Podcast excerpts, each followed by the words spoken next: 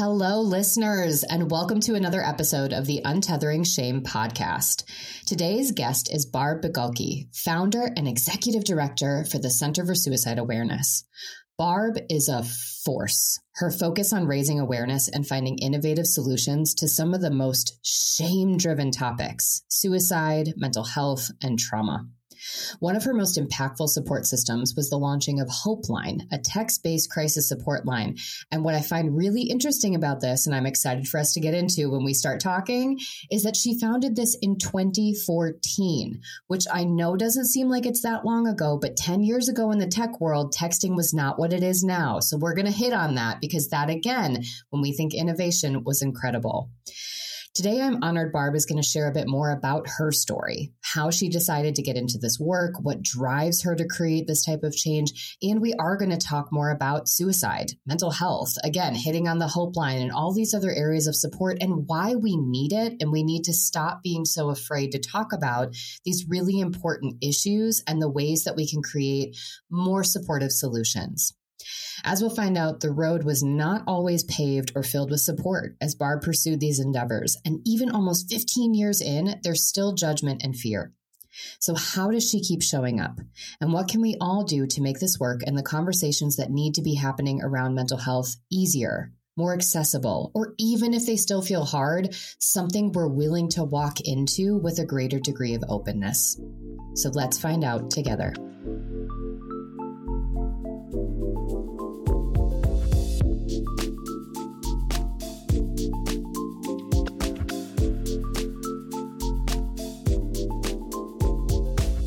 Barb, I'm so excited. I know. It is so good to be reconnected. And thank you. I am so honored and grateful to be here.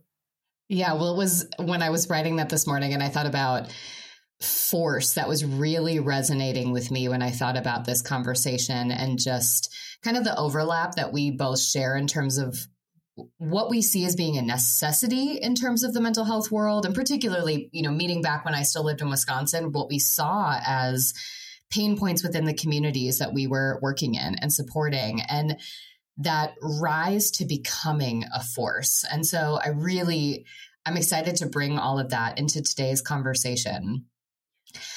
I really like to start every episode. This is, of course, my therapist hat, so you will love this, but I like to start off every episode just doing a one-word check-in. Just where are you at? What's one word to describe how you're feeling right now in life with this conversation, whatever comes up for you?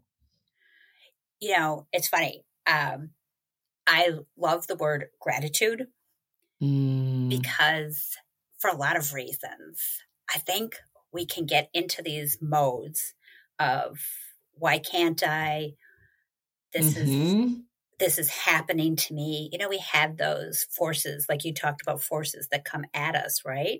And let's face it, social media can be very brutal when we compare ourselves to, you know, to the images that we see in social media.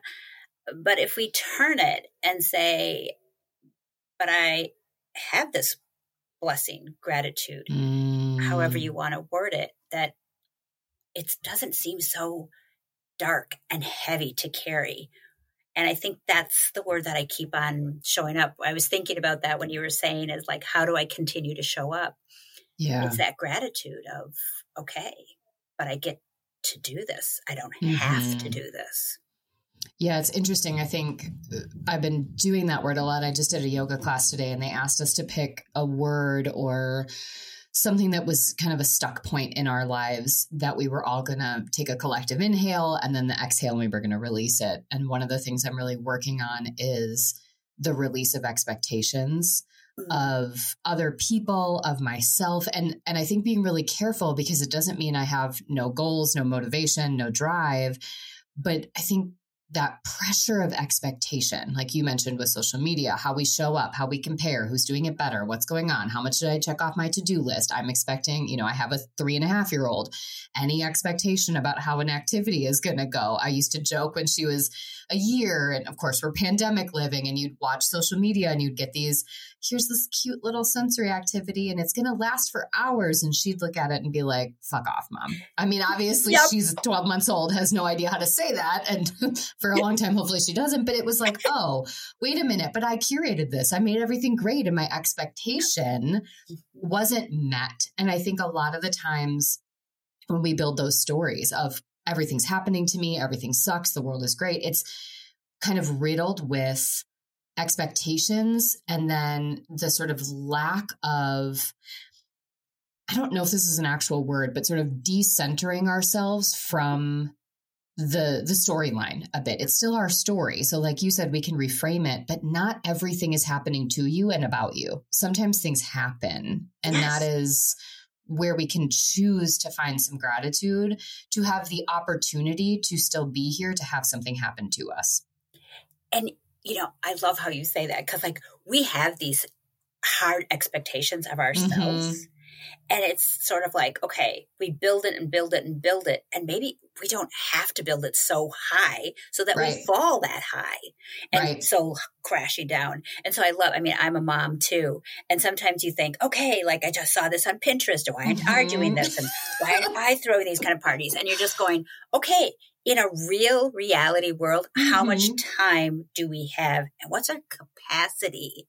And I think in our world, we just are stretching our capacity because the things of we should be doing or why aren't we doing it? And that word success, I think, is such a dangerous trap because why are we judging our personal success with others? It's our journey. It's our definition, and we don't need to continually compare it to others. And that's where judgments come in as well.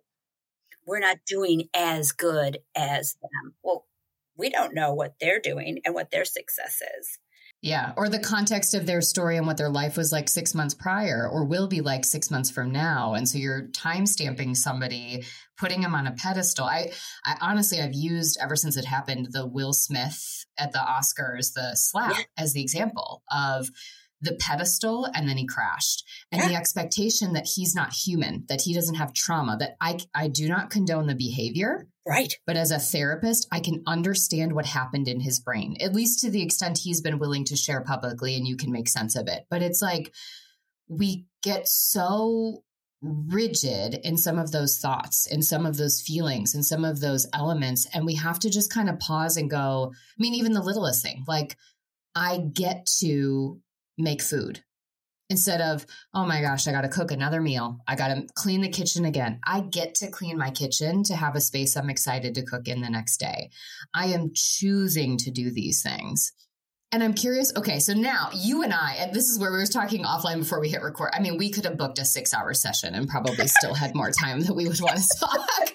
But I'm curious because we've obviously both gotten to this point in our careers and just as people and those pursuits. And we're both really trying to figure out how we present those same invitations and opportunities to the people we support, the people that we work with. How do we choose authenticity? How do we lean into that pain and discomfort and then find gratitude in the darkest, stickiest places? And so your, you know, baby, as I guess your professional baby, because you're also a mom, but the Center for Suicide Awareness, which is this incredible organization that is just trying to, I mean, it's got legs for days for how much impact and support it has. But I'm curious, how did you get to this place? How did you decide I'm working in this field? This is who I want to help. I'm going to reframe that mindset for myself. I want to talk about expectation. Take us through, you know, maybe it's 2-year-old Barb, maybe it's 22-year-old Barb, but where did the journey start and how did you fall into this work? You know, what's really interesting is, for one, I'm the youngest of 11. Okay. Right there. Oh. That says a lot, right? Yeah. 10 girls, 1 boy. And so it was interesting. A couple years ago, I really did some work around who am I? And I went, okay, I'm complex, but that's not a negative. But sometimes we take that as a negative. And like we're too much for somebody. And I say, well, you know what? We can be too much, or is they just not willing to step into being in that spot? And I think because of that, I always was like, I want to be my own voice. I have, you know, 10 sisters that nothing I could do was different. You know, we went to the same schools, you know, it's, it was sort of like, I got to figure out my own identity. So I've like literally booked after high school and went to be a tour guide at the Grand Canyon, knowing no one. No. Had you been to the Grand Canyon? How come you picked that? It just, no? Okay. No, so this first time, got it. Okay. Yeah. Like had never even been to the West, you know? Wow. And you know where Wisconsin is. It's like, you're just like, okay, let's just go 2,000 miles that way. Right. And that was like my stepping stone of sometimes you have to make that brave step into things that you have no clue about. And I can tell you it was a life-changing experience being a kid from Milwaukee, Wisconsin, being very sheltered, very, middle class. I knew everybody, going to Catholic school to now you are doing things like taking people down the canyon on mules. And majority of people have spent their whole life saving to do this trip. And I'm going, wow, look at the diversity and look at the culture and the lack of judgment. And that sort of set me on to be like, why can't I do things? And it was freeing, not being under the shadow of all of my sisters. And I do have one brother. And I think that kept me grounded through so many things. I had the absolute honor of working with the Native American culture, the Hopi Indians, learning some of the grounding, way back then where that wasn't even talked about grounding and keeping your center. And the appreciation of we're standing on earth that many, many, many generations have paved the way for us to be sitting on this earth. And that's part of the authenticness that I keep on trying to make sure that I stay up and show up as, despite a lot of what we have society try to mold us into. Well, it sounds like a very early introduction to mindfulness as well, and just being present. I think that's a big thing that so many of us, I had a person the other day talk about how she's like, I realize everyone I talk to, including myself, are constantly, I can't wait till fall. I can't wait until my kid is this old. I can't wait until this thing is done, and sort of wishing away our time. And it sounds like for you, it was, you're honoring and witnessing these very beautiful moments for the people you're giving the tours to, but you're seeing the importance of just grounding yourself, whether it's the most important day, their favorite day of their life, or the hardest day of their life, or an average day, as most of our days are, and just being in that. And okay, so that comes, you're again, finding yourself. This is, I see now sort of the openness of the part of this puzzle around authenticity, around, I want to find my voice. I want to be myself. And I'm learning what that means to do that and to be present in who I am and in curiosity for the people around me. So this is, 18, 19, I'm assuming. At this point, did you have the mental health side? Like, were you talking about things like depression, anxiety, mental health? Oh, absolutely not. Because in my family growing up, you just, you knew that the uncle would be off. Right? Because that's what you'd be like, but that's just who he is. The stigma was so, you want to talk about, let's just keep this quiet. Right. I know for a fact that my mom suffered through her own mental health illness and struggles, but yet you didn't know that because you didn't talk about it. It wasn't brought up. It was just, mom's tired. She's staying in bed instead of maybe mama has depression. And so forth. And so I think for me, it was an awakening of how do I show up without having the ability to be like, okay, you're so-and-so's sister, so-and-so's, family. And from there, oh my gosh, from ebbs and flows, from schooling to education to so many things, to moving back to Wisconsin out of obligation. And I say that because my parents were aging and it was, maybe it's time to come back to do the right thing. And I don't regret that at all. I got to see my parents, prior to their death. And I got to raise my kids in a very family safe type of area. And so I don't regret that. But I think where the real thing besides doing education and, you know, getting degrees in psychology and so forth, which always intrigued me, I had good people that would spark my interest to continue to do more. You know, I believe we all have opportunities to be that mentor, even if we don't label ourselves as mentors. You know, meeting people that all of a sudden sparked you to take on an additional class, or, hey, have you thought about this? And so, I mean, even today, I just became a Reiki master because it's like, why not? You know what I mean? So continue to doing those kind of things, I think, is where my mental health journey was. And then the turning point of where I started the center was I was working with law enforcement as a crisis responder. And I can tell you this to this exact moment. We would be doing death notifications. And the Wisconsin roads are treacherous in the wintertime. And I could do a death notification with law enforcement and say that their loved one died on the icy roads of Wisconsin. And people grieved, and we saw sadness. But I saw something else. There was a layer of community bringing over hot dishes and how can I help? And I'll bring in the mail and all these help. But then I would do notifications and they would say it was a suicide. And no one ever brought over casseroles, it seemed like. And people pulled the shades and whispered. And there was that shame. And I was like, so wait a minute. They're both losing somebody. They're both grieving. But one deserves a casserole, one doesn't. And that did not sit well with me at all. Because I thought, this is a huge, huge stigma that literally stops people from doing the right thing. And I thought, these people are grieving. They've lost somebody. But now we have to put a layer of shame on it. How do we reach them then?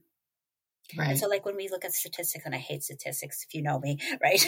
Because these are people. They have names. They're human beings. How do they grieve? How do they process their grief? You know, some of the saddest things I would hear is when people would say, I lied about my loved one's death because I was too embarrassed. It was a suicide. And I didn't want judgment, religious or otherwise. Yeah.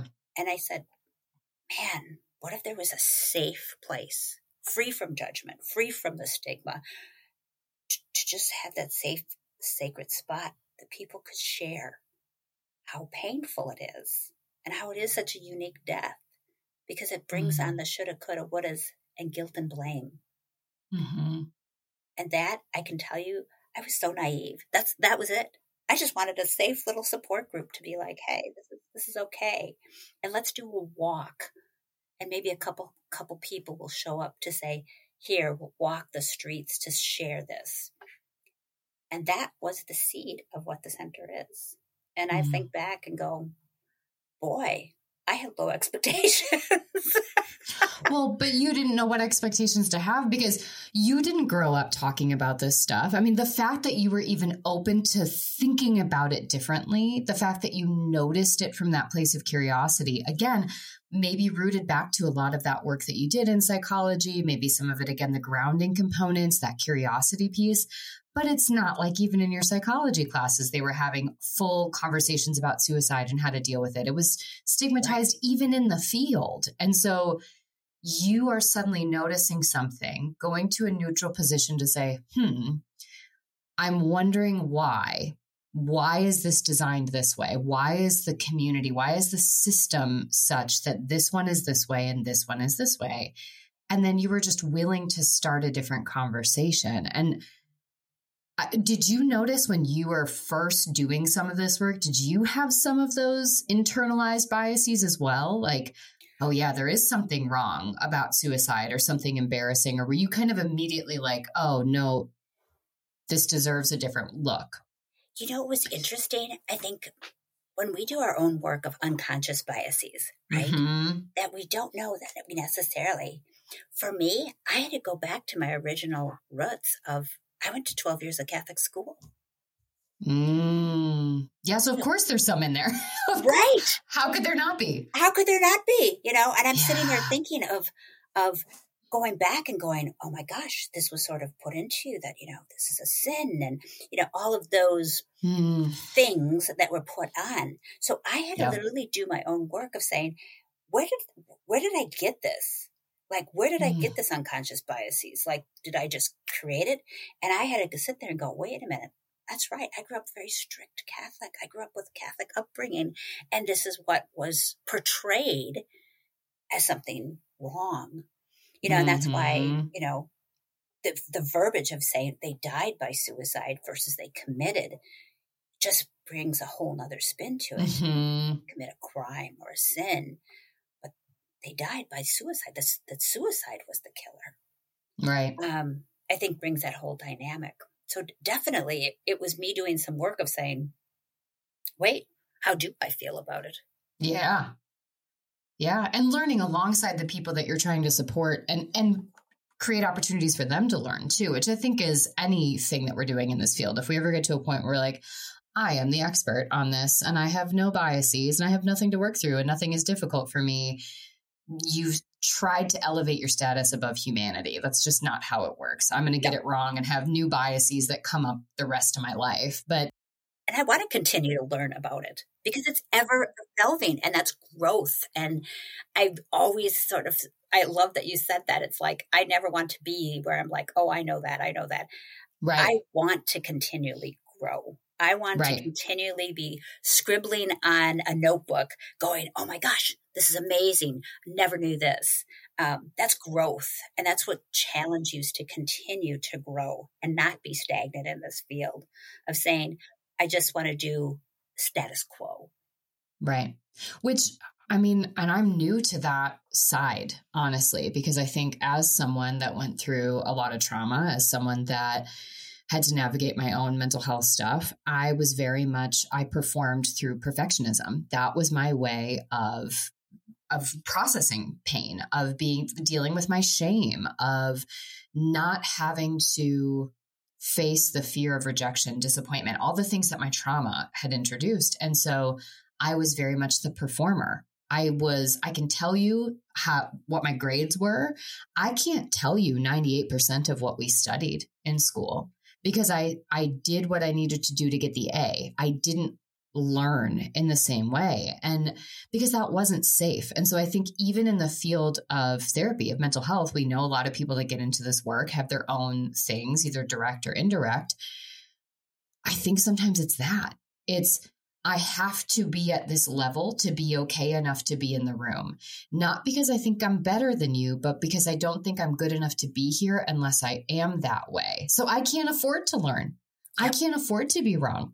If we go politics, if we go mental health, if we go any situation, the fear of the conversation is what does it say about me if I'm wrong? And that is all rooted back to shame. Absolutely. And I think we got to be careful, like when we get into like, and I also share like, you know, I had a lot of trauma mm-hmm. growing up and a lot of trauma throughout my 20s and 30s. And I sit there and I go, and when I hear people say, oh my gosh, whatever your ACEs score, right? Whatever your ACEs score is determines who you are. Well, I would have a very bad ACEs score if you put me on that chart, so to speak. Right. So I'm always really careful of like, you know, don't put people in boxes. Right. Don't label them because that's what they might actually just show up as. And I so can relate. I was a straight A student. I was the National Honors. For me, it was, let me be doing something that one of my sisters hadn't done. And it never could be accomplished. Never. And so it was like National Honor Society. Yep. They did that. So, yeah, you know, right. It was just almost like this is what it should be. And so for me, how it would show up with always saying yes when I should have said no to things. Sure. Yes, I can do that. Yes. And it was that whole aspect of, I don't know, maybe I shouldn't be doing this. And I can tell you, creating the center, I definitely got some of that. You know, who are you to be doing this? And that was me going back to childhood. Yeah. Who am I? Like, right. Should I be doing this? And I think that's where we really have to have some of these conversations of saying, be careful when you say certain words to people, because you have no idea what their backstory is. You're not looking through their scrapbook. You right. don't know what words have hit them or triggered them or traumatized them. And so, you know, when people always say, let's be kinder, I always say, you're not reading their scrapbook. And you don't know what these words could do. Well, and I think even as we're kind of going into that side of things too, I think a lot about how, again, going back to context and expectation, kind of where we started the conversation, even of what expectations of ourselves, of each other, of the community are created from those different experiences, and how, and we've seen it, how that creates systems of oppression, how that creates systems of shame, how that creates systems of performance. And I think somewhere along the line, and this is, you know, decades before you, before me, where you got the subliminal messaging that mental health was bad, because otherwise they would have said, no, mom has depression. Right. No, this is what's going on with your uncle. It was, no, this is the easier thing to swallow. This is what we do. This is how you perform. We got the Midwestern culture of pull yourself up and keep going. It's inconvenient to have a feeling. Yes. Your job is action, whatever action is. If it's working on the farm, if it's cleaning up the house so that mom doesn't have to do this, but there is a shift away from those things. And we've moved the needle more towards communicating about these things, but we're still a product of intergenerational transmission of shame, of oppression. Yeah. And so I think when you started, I could imagine when this idea happened, again, part of this was probably, this is a new idea. Yeah. My sisters have never done this. Yeah. I'm going to explore, you know, nobody else was doing a walk. Nobody else was talking about suicide. So there's a little part of you that was probably self-satisfied of, oh, this is mine. I can do this. Yep. Mixed with, and I want to help. I want something to happen. And so you start with something that, again, you had a low bar because you were just exploring, and it has grown. And what was the pushback you got when you mentioned that? I mean, to me, I'm thinking, yeah, but I'm seeing you after, was it 2009, right? Is that when the center was? Yeah. So it's, you know, we're almost 15 years in. I met you almost 5 years in, I think, maybe even a little bit more than 5 years in. So that was there. But tell me, what was the pushback? Why were people not wanting you to do this or have these conversations or not wanting to support you in it?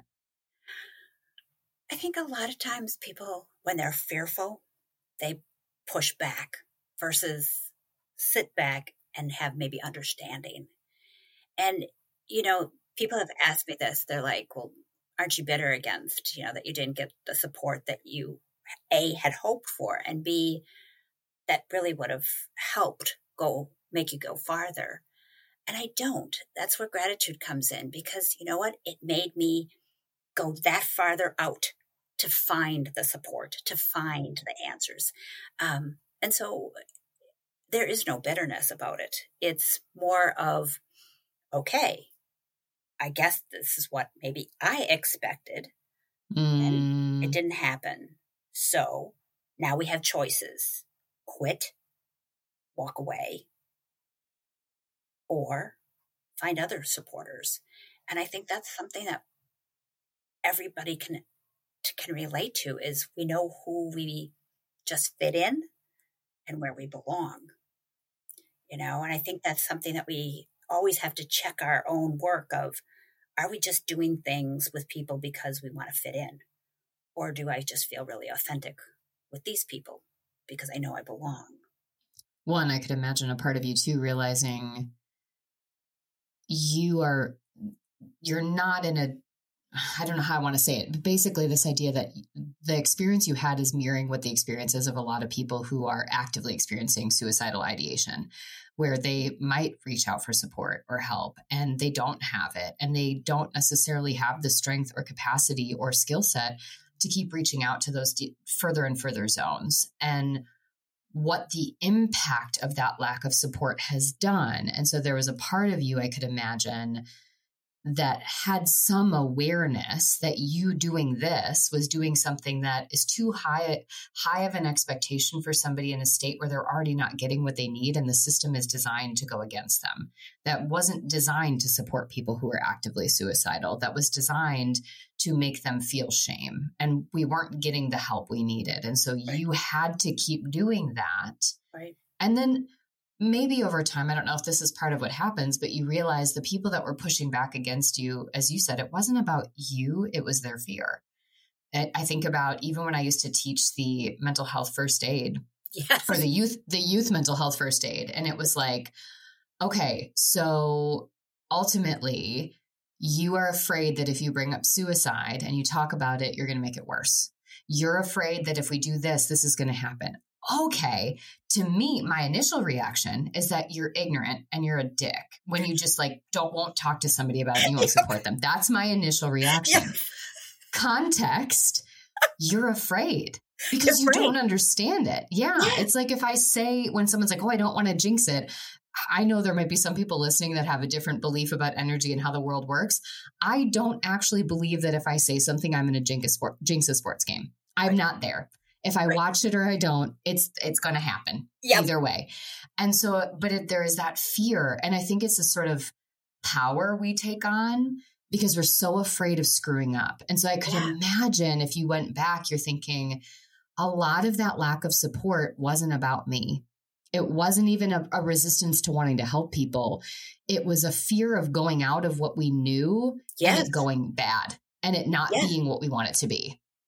And exactly. And, you know, that took a long time for me not to take it personally. Like, okay, what about me? And that came back from like family of origin. Like, what about me? Where's my voice? Does my voice not count? Is it not good enough? Am I not good enough? Am I not worthy? I mean, you can go down that rabbit hole so fast. It's amazing. And, you know, coupled with the stigma of why, like you said, when you were teaching, you know, it's like, oh, I'm not real comfortable. You're absolutely talking about something that absolutely makes people uncomfortable. Yes. Yes. And people like to shy away from that. I always say when someone's crying, what's the first thing you do? You hand them a tissue. Not because you're like this wonderful person. It's because your tears are making me uncomfortable. Right. Or with little kids, stop crying. You're okay. Stop crying instead of just sitting next to them while they cry. Yeah, 100%. And so I think, you know, all those things were the part of the dynamic of why it was you're talking about something that makes people uncomfortable. You're talking about lives, dead and alive, you know, in that context. And then you're sitting here doing your own little work inside, internal work going, am I good enough to do this? Do I know what I'm doing? And what if this fails?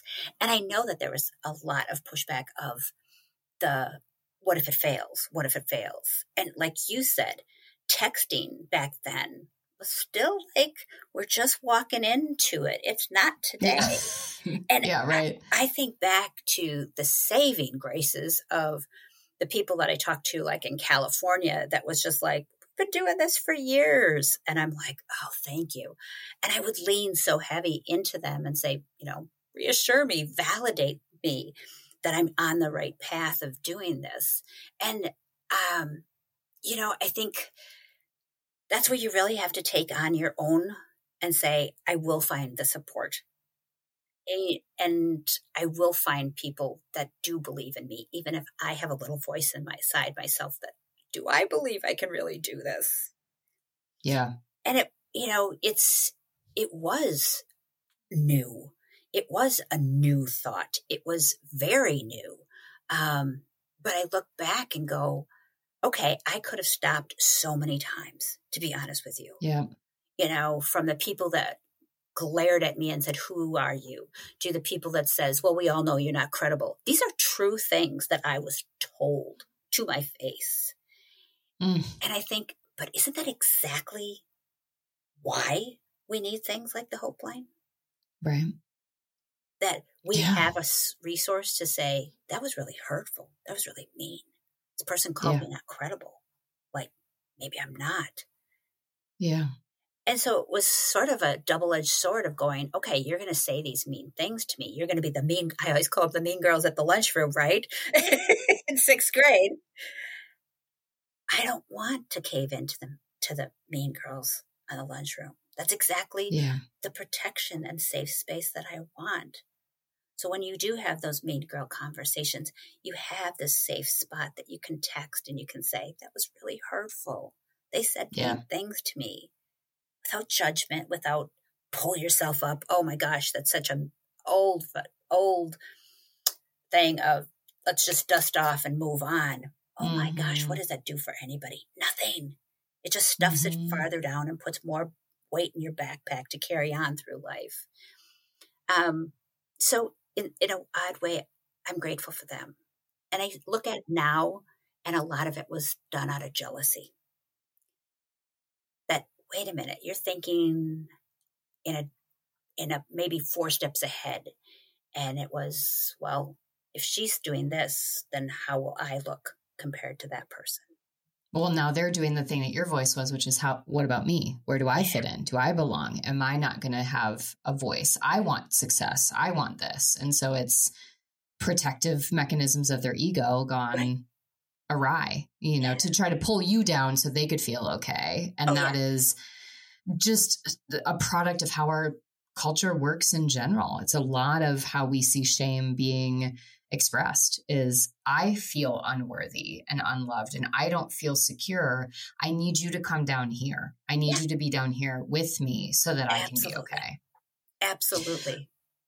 When you started, was your focus the individuals that were actively suicidal, or was your focus on the families that had lost someone?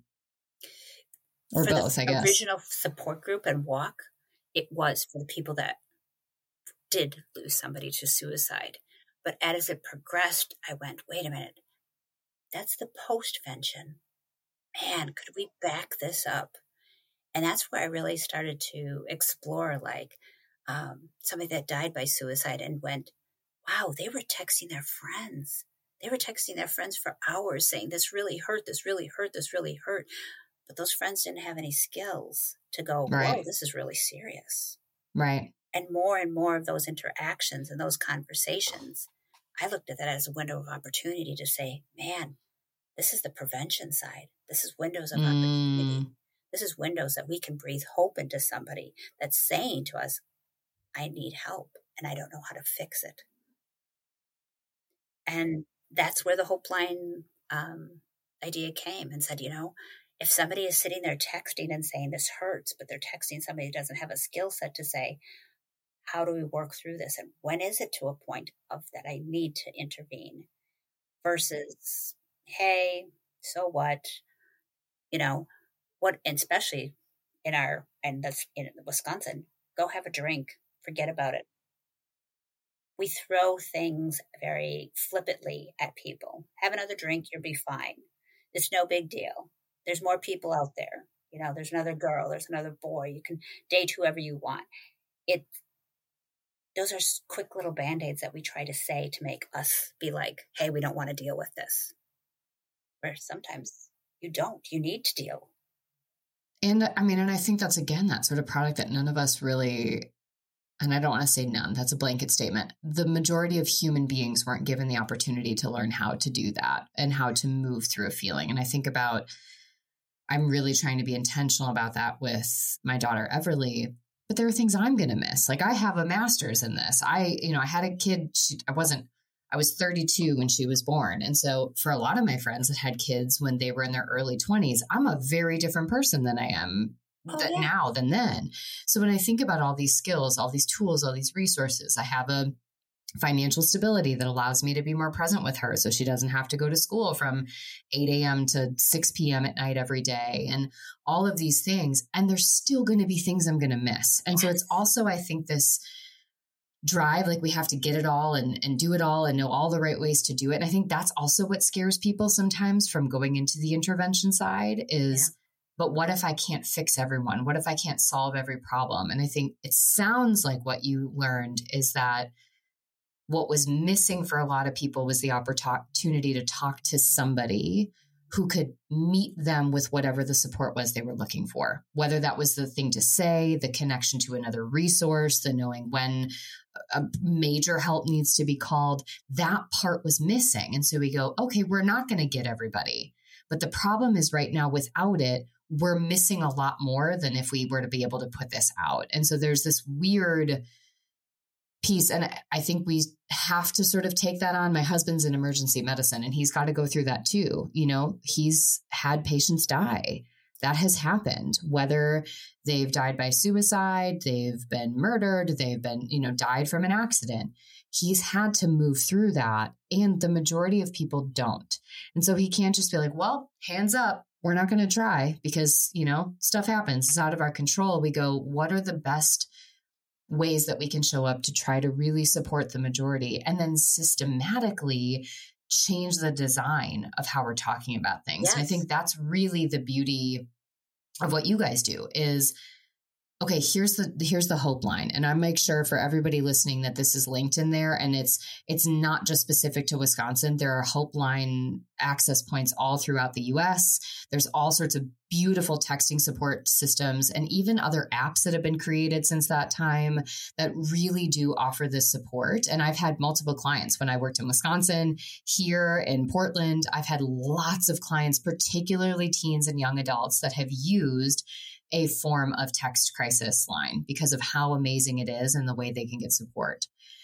But then you are also going on the other side and going, now we need to change the conversation. We need to have more people be willing to talk about that. And you've had it on both sides. You've had people who've lost someone to suicide that are sharing stories, that are talking about things. You've had people that have themselves been actively suicidal, that have shared what they've gone through, how they've moved through it. And then you've got educators that are doing this as well. What do you think have been some of the biggest changes? What are you noticing? What did people need to hear? How are we breaking through that fear and making this conversation more accessible for people? You know what? I think for one, we have a generation that's not going to accept us saying, just pull it up and move on. And, you know, we hear all the negatives of the generation, right? But I think they're change makers in a lot of ways. They're seeing that these gaps are opportunities instead of shaming them. Like, oh, we see a gap of service. No, these are an opportunity. These are an opportunity so that we can have say, you know what, this is making me anxious without a judgmental look, that we can say, you know what, today I got out of bed and I took a shower and brushed my teeth, and that is all right because I'm working through depression. We're seeing more of that kind of conversation, which is real, instead of the fakeness that I think that we've had for so long, or the, well, we just don't talk about that subject, sort of like we just don't talk about it at the supper table. So I definitely see that this generation is changing. And changing the way we have that conversation. I think we have so much past generations that kept quiet that they now have to share their stories of saying, yeah, you know, I did have a mom that had mental health issues. Or yes, you know, we always just talked about the uncle, but you know what? Now in retrospect, let's have that conversation. I think you're also starting to see, you know, we went through a pandemic. And, you know, I loved how that all the statistics were thrown out, you know, suicide's up 210%. Okay. So what are we going to do about this? Are we just going to be outraged, right? Or are we really going to come together and say, let's look at this as I love that you said it, at the systems of what are we doing? Where are we meeting people where we're at? And I think that's one of our biggest faults. We don't meet people where they're at. So for example, like we have HopeLine in the bars and taverns. We have them on beer coasters. We have them on beer glasses. We are down, and people would sit there and say to me, my God, Barb, you're promoting alcoholism. No, I'm not. I'm saying that, you know what, people might go to a bar and talk to their bartender and say, oh my gosh, I just lost my job and that's going to make me lose my house. I want that bartender to be trained to say, this might be a time you want to text the Hope Line. we have to start shifting of that everybody can be a gatekeeper. You don't just necessarily have to have this degree, so to speak, but that everybody can keep their eyes and ears opening of what people are truly saying, be active listeners instead of, oh, yeah, well, everybody's had a heartbreak. We have to change that we're not constantly just saying and dismissive of it, which means we also have to be more awake as a community. We've lost the connection of helping each other out. What's their problem? It should be their problem. No, it's a community problem. If we don't think that suicide's a community problem, we're fooling ourselves. It is. Well, why would it have gone up so much if what we lost in the pandemic was community? Correct. And we saw suicide rates go up. So it's like I know there's other factors, but what we know is that those rates went up as people lost community and connection. And so when you notice those tie-ins, you have to go, okay, there's a reason for us to reframe this. And I think one of the other things, as you said that too, that came to mind is, you know, when everything was coming out, and I think this isn't the first time I heard it, but it was the first time I heard it. You know, this idea of if we're really going to attack racism, everybody has to be willing to admit that they're racist. You know, we're all a little bit racist kind of idea. And it was about 2 years ago when I was reading books and doing more research and really trying to tackle my own bias, thinking, oh yeah. So I have to think about how I'm a little bit X, a little bit Y, a little bit, again, going back to that internal work. And I think with mental health and suicide, it's the same thing. We have to all get to a point where we can acknowledge this could happen to me. This could happen to, you know, again, some people, it's Anthony Bourdain or Robin Williams or all these bigger names of people that maybe that hits them and they go, oh my gosh, but he looked so happy, or they did this, and that helps. But I think it's also recognizing it could be your neighbor across the street. It could be that little kid that you just saw get off the bus. We have to find the balance between living a life in vigilance, because that's not helpful. We can't assume that everybody in every given moment is either going to die by suicide and they're suicidal, or they're going to kill someone, and all the terror and the panic that comes in. Fear. But we have to not go to the other side too and just say, well, if we don't talk about it, it's fine. Yeah. Because it's happening. It is. And we need to have more of that approach overall. And I'm mindful, because I know that we're getting close to time. I want to think about this, because you are such a great resource for breaking down those entry points for people. And so some of the people listening to this are going to be unfortunately familiar. They've maybe lost someone. They've experienced their own journey through suicidal ideation and mental health crises. And then there are going to be some people that are listening to this that in their mind or in their known experience have never touched this before. This is the first time. What do you want to say to people if you are going to give them maybe a wish or an invitation to take with them? What do you want that invitation for that next step, the change? How do we create more change makers from these listeners? What can they do? How can they be a part of this? And I love that you call them change makers, because that's what it is. We have to change these conversations. We have to not set up that everybody has to be perfect, that you have to have everything. Like you said, as moms, we have these unrealistic expectations. And is it okay to say, okay, we're doing the best we can, and that is enough, period, without anything beyond that? I think the word grace has to come by more, to giving each other grace, you know, that no, did they purposely not read your email? No, maybe they're inundated with emails. Right. But the sense of instantaneous, we've got to get from. We cannot continually just live like we have to be on.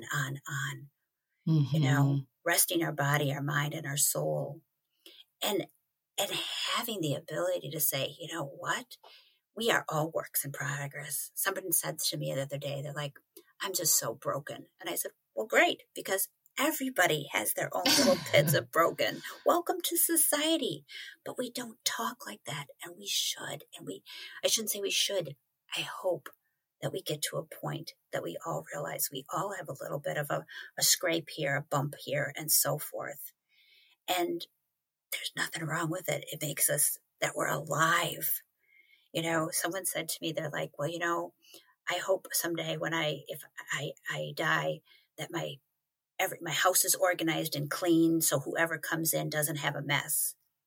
And I thought about that, and I said, you know, when I get to that point in my life, I hope there's nose prints from my dog on the window. I hope there's papers still that I have never even sorted out, because that means I'm living my life in progress and not just stagnant. And I think we have to embrace that, you know what, that's the change we need. Like, hey, we're doing the best we can. We're just doing it. And puts away some of this incredible judgments that we have towards things that maybe we don't even know or understand. Yeah, I like that a lot. And I think about, I read the Bell Hooks book, All About Love, recently. And one of the things that she talked about in there is how so many people confuse love with abuse, and how we've basically made dysfunction so normal that people almost say it like, if you say, well, I'm a multitasker, as if it's a good thing, instead of kind of questioning it. And one of the things I've been really holding on to is, how do I basically recategorize dysfunctional things as being dysfunctional? Just because 1,007,000 people function this way, or I have no idea how many people live in the U.S., but, you know, speaking for you and me in the U.S., and we know this is like this in other countries, just because it's normal here that everybody's working all the time and everybody does X, Y, and Z, and you're supposed to go to school and then go to college and know what you want to do, and success is supposed to be this ladder system, that does not make that healthy. That does not make that right. That does not make that the actual wants and needs of the majority. And so really starting to reframe that too. And so it sounds like even the invitation in that willingness to show ourselves grace, and that willingness to recognize, you know, you mentioned this early on, the success piece and reframing success. I think it's also recognizing that the system is designed to keep us tethered to shame. We're still going to exist in this system. We can't completely leave. You're going to go to another system and there's going to be more, but you can decide you're going to write the story differently from within it and start to do the work to be a ripple of change for those around you. And that is something as small as when somebody isn't feeling well, just saying, I'm here. Yeah. Not telling them it's going to be okay. Not trying to say, well, what can I do? How can I fix it? How can I do that? Because it's not about you. Just, I'm here. Yes. It's really hard sometimes, and I'm here. Yes. Tell me about what's going on for you. Tell me what that feels like, and just letting them hold that. And I think maybe now I'm adding on step number 4 for people, but even thinking about this idea of, when my daughter gets upset, I try really hard not to try to fix it for her, not to try to focus on, well, what's the solution? How do we get you out of this? But instead really thinking about, how can I just be with her in this? Because she's learning emotion processing. And I wish for so many of us, that's what we had. Like, there are days, my husband now knows, when I get to that point where, for me, it's mostly my anxiety and my shame go hand in hand. They kind of build up. I am, again, that performer, that perfectionist. I have that shame-driven fear. I can't tell anybody or they'll reject me. Right. And if I don't use my skills to tell people before it builds up, I reach a certain point, and then I need to be told, this is what I look for. This is my validation. I come out of it is that my life is harder than everybody else's, and that he gets it. I do not believe my life is harder than anybody else's on a normal headspace.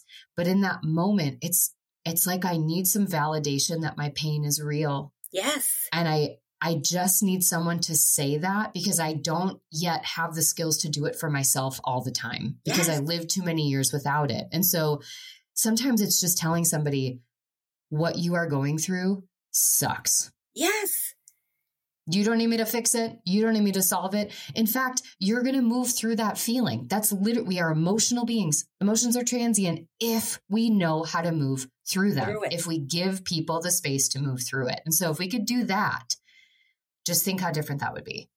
Yeah. And let people feel the feelings instead of trying to change their feeling. Oh, no. You don't feel that way. Let me tell you how I think you should feel.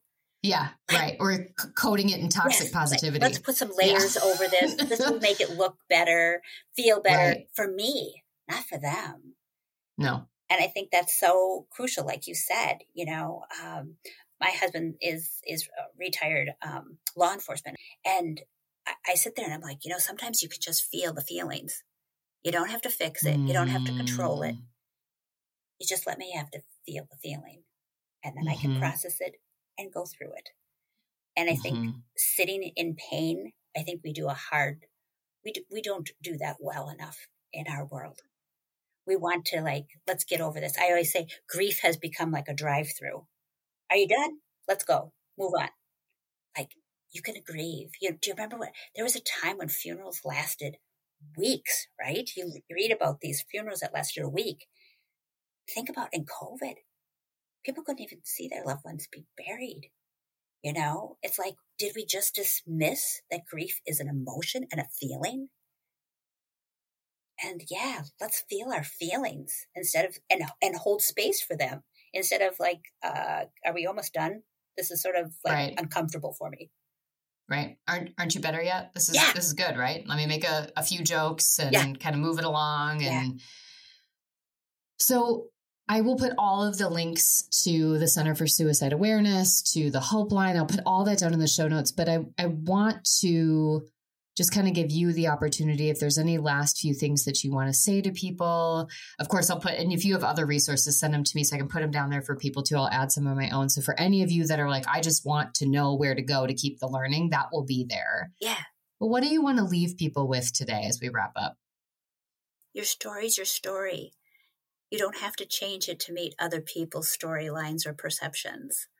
Your story is valuable because it's you and you are valuable. I love that. Makes me think about the person you said that, you know, maybe lost somebody to suicide and then they close their blinds and they shut themselves out. It's the belief that their story and their loved one's story isn't worthy of being heard and seen and celebrated. And again, coming back to that point, everybody's story is, and those lives matter. And we need to come back to that place of realizing that. Yes.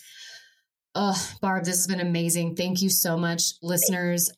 This is just the tip of the iceberg when it comes to talking about things like suicide. We didn't even get into some of those components of what might it look like? How might you tell? There is so many resources. Check out the Center for Suicide Awareness, even if you're not in Wisconsin. There's tons of resources, tips, tools, other links to places, all sorts of stuff. Reach out to Barb. Barb is always interested in helping people however she can.